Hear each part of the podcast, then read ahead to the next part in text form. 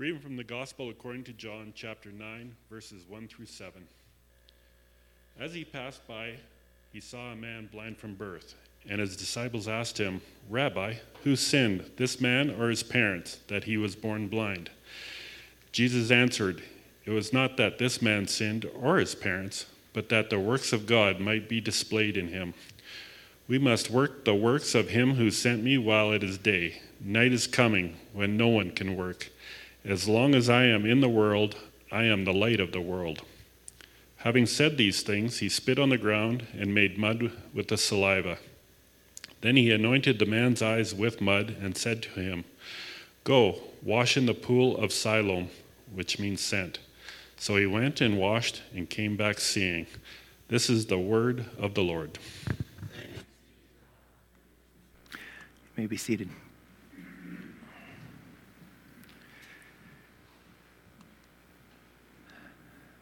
I'd like to point out uh, a, a, few points within that reading uh, before getting into uh, what I'd like to really focus on in that reading.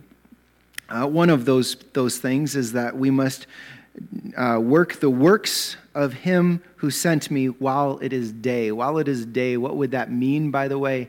Uh, would be that there is a looming death for him. The night of death is coming for Jesus Christ. And uh, he is saying, we need to work right now. We've got work to do. Um, but also, us, let us be busy doing the work that the Lord has put before us while it is day for us, before the night of death and we awaken into eternal life. Uh, there is a dark and an evil world that we live in. We have light and life, and we should just let it shine, let it shine, let it shine. I think of Ephesians chapter 5, verse 16, that says we should be making the best use of the time because the days are evil. And I believe that's what uh, is meant there with we must work while it is day. Uh, but also, I do agree with a commenter on this passage, a preacher on this passage, that does also think it, this story did happen during the daytime because, man, it would be a, a, little anticlimactic or a little off in some ways if Jesus uh, restored the sight of a, of a blind man during the nighttime and he can't see all the beautiful things in front of him. So I think this probably did happen during the daytime as well. And then getting to the idea of why the spit and why the dirt? Why did he make mud to heal this blind man in that way? I don't know. I, I really don't know exactly.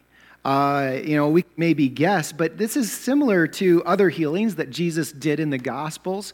If you look in Mark chapter 7, the healing of the deaf man, you would read that, and taking him aside, the, the deaf man uh, from the crowd privately, he put his fingers into his ears and after spitting, touched his tongue. I don't know. Um, uh, for some reason, Jesus decided to do it that way. Um, there are guesses as to why. Some uh, commenters, I guess, have made some guesses as to the idea that uh, maybe it was to put mud on his eyes to make him even more blind, to make the, the miracle even more impressive. Uh, or maybe it was like I don't know, maybe some special mud. Uh, you know, maybe Jesus got some special Dead Sea mud, you know, that had healing salve stuff because maybe Jesus' powers weren't strong enough on their own to heal the blind man or something like that. Um, I, I, think probably uh, one of the better ideas, the images, is possibly a hearkening back to the new creation or to the creation itself in Genesis chapter 2, uh, making man out of dirt. But I don't know. And we don't need to know all of those answers uh, to, to be able to be blessed by God uh, from a passage like that. And we can certainly understand the big ideas here that Jesus is, is getting at, uh, that he wants us to understand from John chapter 9. And uh, the, the text of today's sermon is actually all of the Gospel of John. But uh, to be nice to Glenn, I did not make him read the entirety of the chapter. So uh, thank you for, for reading. And, uh, but he ends up, uh, and, and, I'm not going to read the entirety of the chapter, but I, I don't want to miss the whole meta narrative, the whole bigger story that's going on in John chapter 9 here. Um, there is uh, there's very much going on here with the the Pharisees um, who are not able to really see well. These Pharisees, they're they're the blind ones. We shouldn't miss this. There's this very strong rebuke to the Pharisees. They're saying, We are the ones who see, we are the ones who understand rightly. And, and in many ways, Jesus is not. Um, uh, he's not like hoping to maybe convert a few of them. Really, in many ways, he's actually just speaking more and more just to condemn them more and more. Right? Jesus' net word never returns to him void. It either is sweetness to those who are being saved or condemnation to those who are perishing. And in many ways, that's a lot about what's happening here. And he is condemning these Pharisees in many ways in this passage. And uh, he, there's very much this idea of, of uh, spiritual blindness and spiritual sight. And, and so we shouldn't miss that as we're kind of going through the whole Gospel of John. And this comes up more and more. It continues to come up throughout John, and we've already seen it. Um, but also, too, uh, you know, it's just fascinating. The, the Pharisees, uh, they're like, you know, how, how did this all happen? What happened? And they're, they're like, I don't know. Like, and, and who did this? I don't know. This, this guy, he just, he did this, he said this, and I, I, I, I used to not be able to see, and, and now I can. We're like, we don't believe you, and like, tell us more. And they're like, I don't know. I just, I used to just not be able to see, and now I can just see. And they just couldn't under, they couldn't accept his extremely simple testimony he ends up getting a little snarky with them. It's like, you guys should be able to understand. You don't know what's going on here. That's impressive, actually. Um, but uh, he's just, the thing is, is that he didn't play along with their narrative. He didn't play along with their narrative, and they canceled him. Cancel culture is nothing new. It was going on back here as well. And this is perfect cancel culture because, you know, cancel culture says, hey, I can have my opinion, and you better have my opinion, if you know what I mean. And if you don't have my opinion and also promote my opinion, then I'm going to cancel you. That is exactly what they did in this passage. If you read the whole passage, they, they are like, you need to be talking down on Jesus, but you're only talking this guy up. And, and because you don't, we will cancel you. That's exactly what they did. They threw him out, they excluded him from the synagogue. Now, that's just not like, hey, your Sunday morning worship time is just canceled now. This is economics, this is uh, social life, this is everything that this guy could have hoped to have. And especially now, he could have even enjoyed it even more now with sight. And he doesn't get to go and see synagogue and be in it in that way. And they canceled him. And it's not right. And then we read at the end of the chapter, Jesus heard. So I'll, just go to verse 34. They answered him, You were born in utter sin, and you would teach us, because he was getting a little, and they cast him out, out of the synagogue. And Jesus heard that they had cast him out. And having found him, he said, Do you believe in the Son of Man? He answered, Who is he, sir? That I may believe in him. And Jesus said to him, you have seen him, and it is he who is speaking to you. He said, Lord, I believe. And he worshiped him. Jesus said, For judgment I came into this world, that those who do not see may see, and that those who see may become blind. Some of the Pharisees near him heard, him, heard these things and said to him, Are we also blind? And Jesus said to them, If you were blind, you would have had no guilt. But now that you say, we can see, well, your guilt remains. Imagine, imagine being this blind man, right? You, are blind your entire life. You've never seen anything, you know?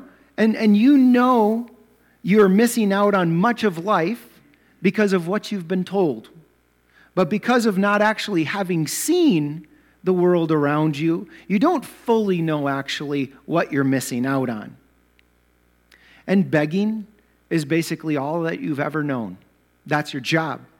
Because you weren't easy on your parents due to your condition. You required lots of extra care from your parents, but they also needed money to feed you.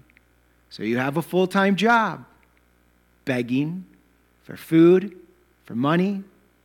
You're a beggar. Every day is pretty much the same thing, except during the holy days where there's extra traffic going on from religious Jews coming to Jerusalem and to the temple. And then you're just sitting there one day. You're just sitting there begging, and some people come by. You hold out your hands to hopefully accept some alms, a gift for the poor and the needy like yourself. And you hear one of these people obviously talking about you. And this guy says something that sounds quite frank and rude, and it makes you into some sort of an example theological question, conversation piece. And the guy asked this question. He says, uh, he asked the question to someone who seems like the leader or the teacher type of person, and uh, that if, why are you blind? Is, are you, he asked his teacher, Are you blind because of your sin or your parents' sin? This is just happening right in front of you. It's kind of weird, really. Imagine that, just being talked about like that. And it cuts deep because you've asked that question many times of yourself. Your parents have taken great care of you, but sometimes you do wonder was it actually their fault? Why I have to deal with this? You've wondered that very question. And you've had lots of time to think about it just sitting there. Imagine a person who sits there that much and how much time you could just sit there. It's, it's kind of like the homeless people of more like uh, 10 years ago, not as much today because they a lot of times they do have now phones and stuff like that and so they can busy themselves but before uh, they, they didn't have that and many homeless today don't have that but i don't know if you've ever talked to some homeless people but they're actually quite thoughtful, very thoughtful, because they have a lot of time to think. And this guy's had lots of time to think about these huge questions of life. I mean, this is, this is before smartphones where you just sit there a long time. I mean, we do this all day long sometimes, except we're not thinking thoughtful thoughts. We're just getting dopamine hits of, oh, that's really interesting. Oh, wow, they can do that. Interesting. No, he's just thinking and thinking and thinking. And lots of thoughts of, why am I blind? Was it my fault? Was it my parents' fault? Can't be my fault. I mean, I, I was blind before I could even commit a sin. Must have been something bad that my parents did. And not that you really wanted to hear the answer, from the teacher who was asked, but you didn't really have any other option. You're just sitting there. But then you hear something completely different. The teacher says it's not your fault or your parents' fault, but rather for God's work to be displayed in you. wow. God's work to be displayed in you Think about that. It seemed more like God had forsaken you your whole life. You're a God forsaken blind man. But this is something completely different, and you're not really sure what to think about it. And then this guy has the audacity to make some mud from spit and the dirt at your feet and then smear it on your eyes. I mean, this is some crazy stuff. you've, been, you've been spit on before, but you've never had this happen to you before. It was disgusting, but for some reason, it didn't feel disgusting. And it also didn't feel abusive or disrespectful at all. There was a spirit about it that all seemed as warm as the mud that was being placed on your eyes. The teacher made a mess of your eyes and then told you to go and clean it off, but in a certain place, the pool of Siloam. And for some reason, you don't really know why, You didn't push back or kick back. You just you had the desire to listen. And you just trusted and obeyed. Something moved you to just trust and obey. And you did it. And you got on your knees beside the water of Siloam. And as you cupped your hands with water and began washing away the now dried and crusty mud that was caked on your eyes, the mud softens, washes away. And then you experience this feeling like you've never had before, and something bright, and then images begin to be seen. This must be what everyone else has been able to see before. This is just fascinating. I mean, I, when I read the scriptures, I like to try to just place myself in the place of these people and just try to think, what are they thinking?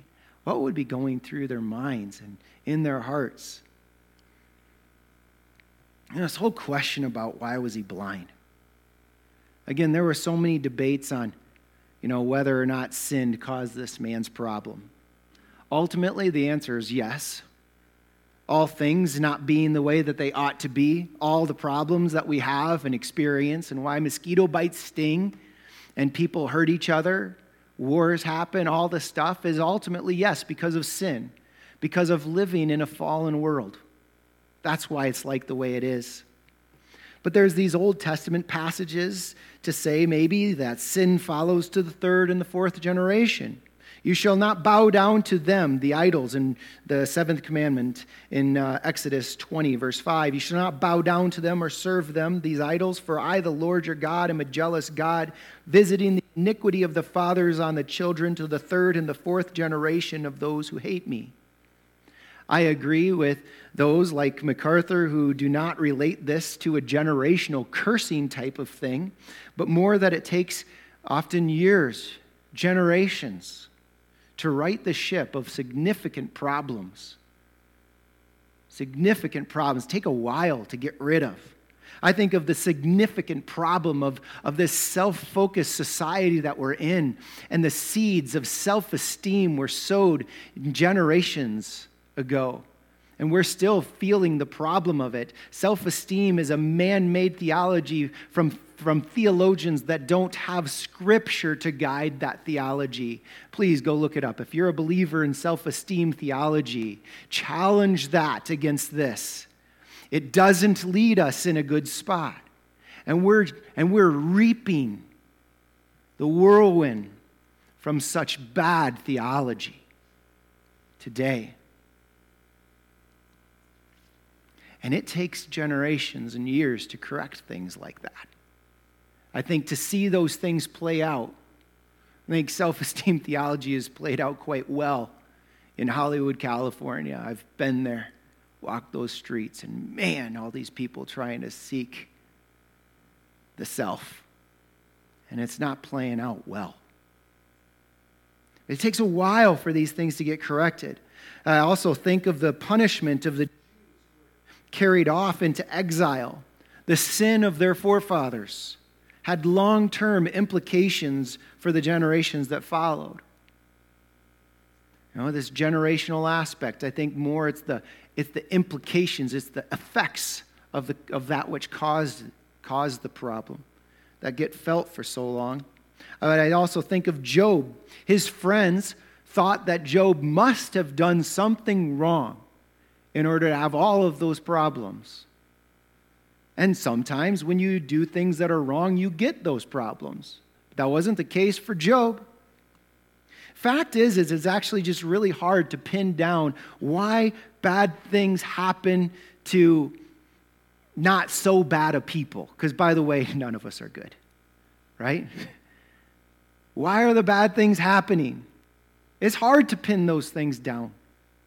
And, and we, can, we can really go down bad paths, wrong paths, to try to put a finger on it.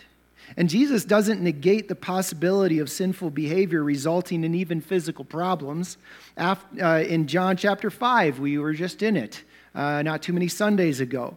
Afterward, Jesus found him, the lame man who had been healed, in the temple and said to him, See, you are well. sin no more, that nothing worse may happen to you.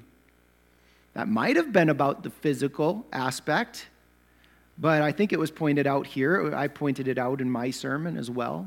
Um, but what's worse, by the way, than being lame for your whole life? For like 40 years, I think it was lame. What's worse than that? Well, I tell you eternal death, hell, damnation forever. Right? And, and, and this is the thing that we see in, in John so many times is that so many times the people are thinking physically, this stuff is what we're talking about, right? Jesus is like, no. Jesus is like, unless a man is born blind or born again, can't enter the kingdom of heaven. And Nicodemus, the Pharisee, can't see very well, is like, I don't know, how do I go? Do I go up into my mother's womb again? And like, what are you talking? Jesus like, no, this is a spiritual reality. We're talking about spiritual life. We're talking about everlasting life. We're talking about eternal life. And we keep thinking about this moment. We keep thinking about this flesh. And there's something way bigger going on than this stuff. And we're just like the players in the Gospel of John. So many times we just get so focused on this stuff and your health and, and all this stuff. I, God cares about your health, He cares about your physical sight. He actually knows how many hairs fall from your head in a day. You don't even. He cares and knows more about the physicality of you. It's just that God is always making first things first, and second things second, and third things third. But I think that that highlights the important thing. What's bigger than this man being healed of his physical sight? It's the end of the chapter. I mean, just listen to this again. Jesus heard that they had cast him out. Having found him, he said, Do you believe in the Son of Man? He's not a believer yet. He doesn't even know. He says, Who is he, sir, that I may believe in him? Not a believer. He now sees, though. But he does he still got this massive problem, a problem that was way bigger than his physical sight problem. Is that he can't see good. He can't, he doesn't know how to, he doesn't believe in Jesus. Jesus said to him, You have seen him, and it is he who is speaking to you. And then the whole point of the Gospel of John, I'm, i know David has, Pastor David has made that point. What's the whole point of the Gospel of John? It's that you may believe. These things are written that you may believe that Jesus is the Son of God and that in believing you may have eternal life. And what happened right here? This is the whole point. This is, this is why. And it comes up multiple times in John. He said, Lord, I believe. And he worshiped him. And he worshiped him. That's beautiful. That's the true miracle that happened in this passage. Way, way more impressive than giving some guy some physical sight was that he got spiritual sight. But again, why? Why the healing? Or why, why being born blind and being blind his whole life? I think there's a number of reasons that we could point to. But most importantly, is to bring people to faith. Ultimately, the physical healing, uh, the, the physically blind ends up being cured of his spiritual blindness. And he puts faith in Jesus Christ as the Messiah. He was blind for the glory of God. He was blind so that the works of God, I, and, and I'm saying this really authoritatively because I'm using Jesus' words. This is God's words right here. It was not that this man sinned or his parents, but that the works of God may be displayed in him. He was blind so that God would display his works in him. That's why he was blind. Are we any different? Are we to be any different? You know, physically, well, yeah, I mean, I am different. I've never been blind. I don't know. That's not my story. I don't think it's any of your stories. I think many of us have had some sight problems, right? But, um, uh, but yeah, it, it physically we haven't experienced this kind of blindness and this kind of healing, but spiritually Yeah, this is our story. The kind of work that God has done in us. Unless a man is born again, he cannot see the kingdom of God. We read that in John chapter 3. That's my story. I know that's so many, if not all, of your stories. The spiritual sight that we have is a pure gift of God. Makes me think of 2 Corinthians chapter 4 verse 16 through 18. So we do not lose heart, though our outer self is wasting away, our inner self is being renewed day by day. For this light momentary affliction is preparing us for an eternal weight of glory beyond all comparison as we look not to the things that are seen, but to the things that are unseen. For the things that are seen are transient, but the things that are unseen are eternal. The thing that we should desire most and should be most thankful for in our life is the spiritual sight which brings eternal life. If we're cured, by the way, think about this if we're cured of our spiritual sight, you'll get your physical sight for eternity. Eh, just to, real quick, I mean, we got to make sure that we don't uh, misunderstand some of this theology as well. That, that, the, that the only thing that matters is the spiritual self. Because actually, the physical body is actually still important. And actually, if you're an Orthodox Christian, a right believing Christian, who professes the same faith as the Christians throughout the centuries and the millennia, we profess the Apostles' Creed, which says, I believe in the resurrection of the body and the life everlasting. Amen. We believe in a physical resurrection of the body. My kneecap, my left kneecap is all screwed up. I was stupid on the slopes of Panorama Mountain skiing. Tried to hit a jump. It wasn't a jump, it was just a it turned out it was just a tree branch that had fallen over under the snow. And I, I was like trying to hit every single jump I could. And because it was a tree branch, it threw me. And then I landed on a sharp rock. And then my kneecap went like this. It's a crappy knee. I've gotten lots of x rays of it. It's a terrible, ugly picture. But that'll be fixed. So, oh, my physical sight, because I get to physically see the beauty, the radiance of God with a physically resurrected body. But I won't unless I am spiritually healed, spiritually born again. And so, yes, there is this primacy of our spiritual life. So, we don't want to throw that other away. But when you think of all of this, you think about the posture of all of this in your life, about being on display. This the point of your life is to be a, a display. Your, what your job is is you're a walking billboard for the glory of God. That God's works may be displayed in you. That's your, that's your job, right? That God's works may be displayed in you. When you think about that, how that might posture your life, I think about my life. Unlike the blind guy who had a dramatic sight moment, a coming to Christ moment, you know, I don't have that dramatic moment, you know, of not knowing Christ and then knowing Him. I have some highlights in my spiritual journey, but my dad was a pastor. I grew up a Christian, and I don't know of a time I wasn't a Christian. But I can, if I think about it, I can imagine my life as not a Christian. I can imagine my life without Christ. I, I can go down that route in my mind. It's not a good picture. I, but, and, and but B, having, having Christ in my life, it, it helps me so much. It, I, I think that God is displayed in my life. I think that I'm actually able to love people rightly because of Christ in my life. I can love people who hate me because I don't get offended.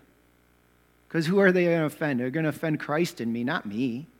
By the way, that's direct attack on self esteem theology, just so you know. Landed a bomb there. We could dive into that. I don't, I don't need to defend myself. I can just defend truth. I can love sinners the sinners around me. I can love the sinner that is me. I can see people in the grace of Christ. And I think that when people see how I can love them, they go, wow, God's doing a work there. And it's something glorious. That if people look at us and say, huh, you know, it's like, I don't know why. I'm not even a Christian, but praise God. I don't even know why I've just said that. Because they saw something good and beautiful in your life, the way that you work with, with your coworkers or employees or employers or your family members, and just like, wow, God's obviously doing a work there. And it's impressive. You're on display. You're on display. That's why God's doing a work. I think of Joni Eareckson Tada, a paraplegic. Wasn't always a paraplegic. After a bad accident, became a paraplegic. And uh, it's pretty easy to say, God's done a great work in her. God's grace and His glory is on display in her life. Um, I think of uh, Lee Strobel's wife. On, God's glory was on display in her life. Because Lee Strobel, he wrote this book called uh, Case for Christ. And uh, it was all about his journey to go and disprove Jesus Christ. So this is all false.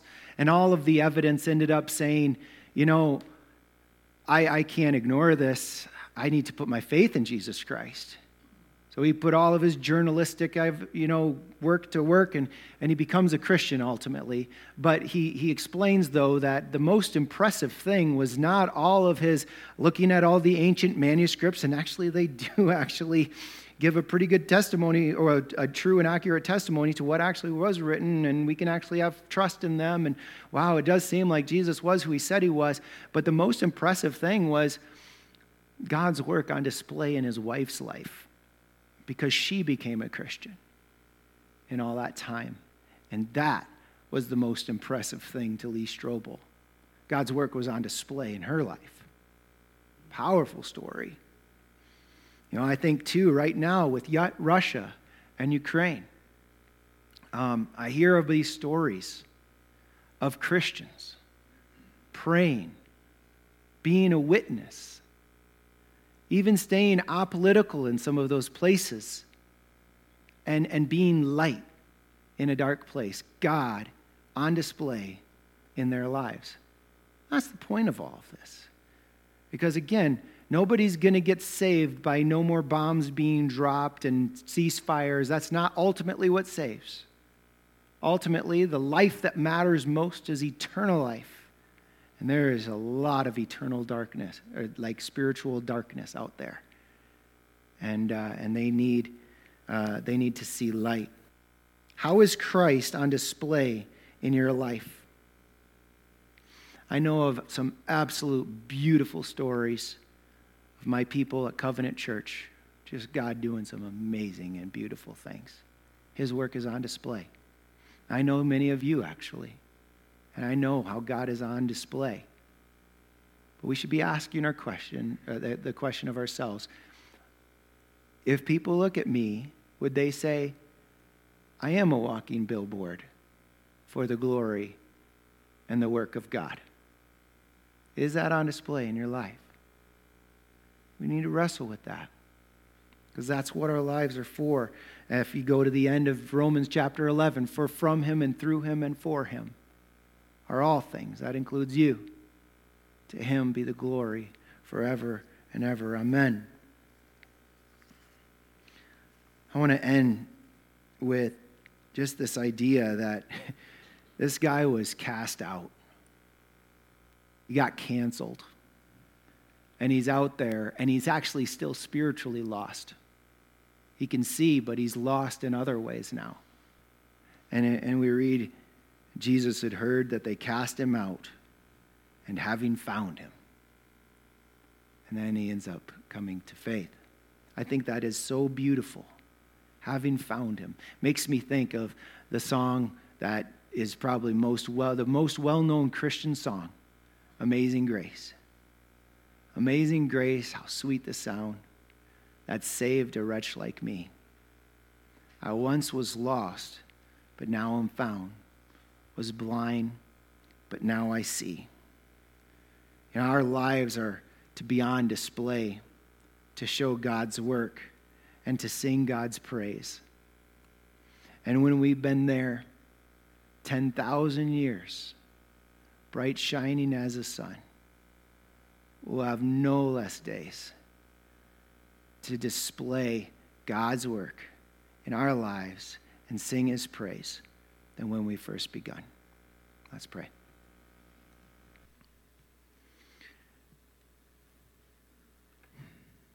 Heavenly Father, we, we thank you for loving us despite who we are. We thank you. We thank you for speaking to our hearts, our minds through your word. We ask that you humble us, humble ourselves before your beauty, your greatness, your will for our lives. And Lord, where, wherever we are still somewhat blind, we ask that you help us to see. We ask that you continue your process of sanctification in us, the process of making us holy. That more and more we will be a beautiful display of your goodness in us.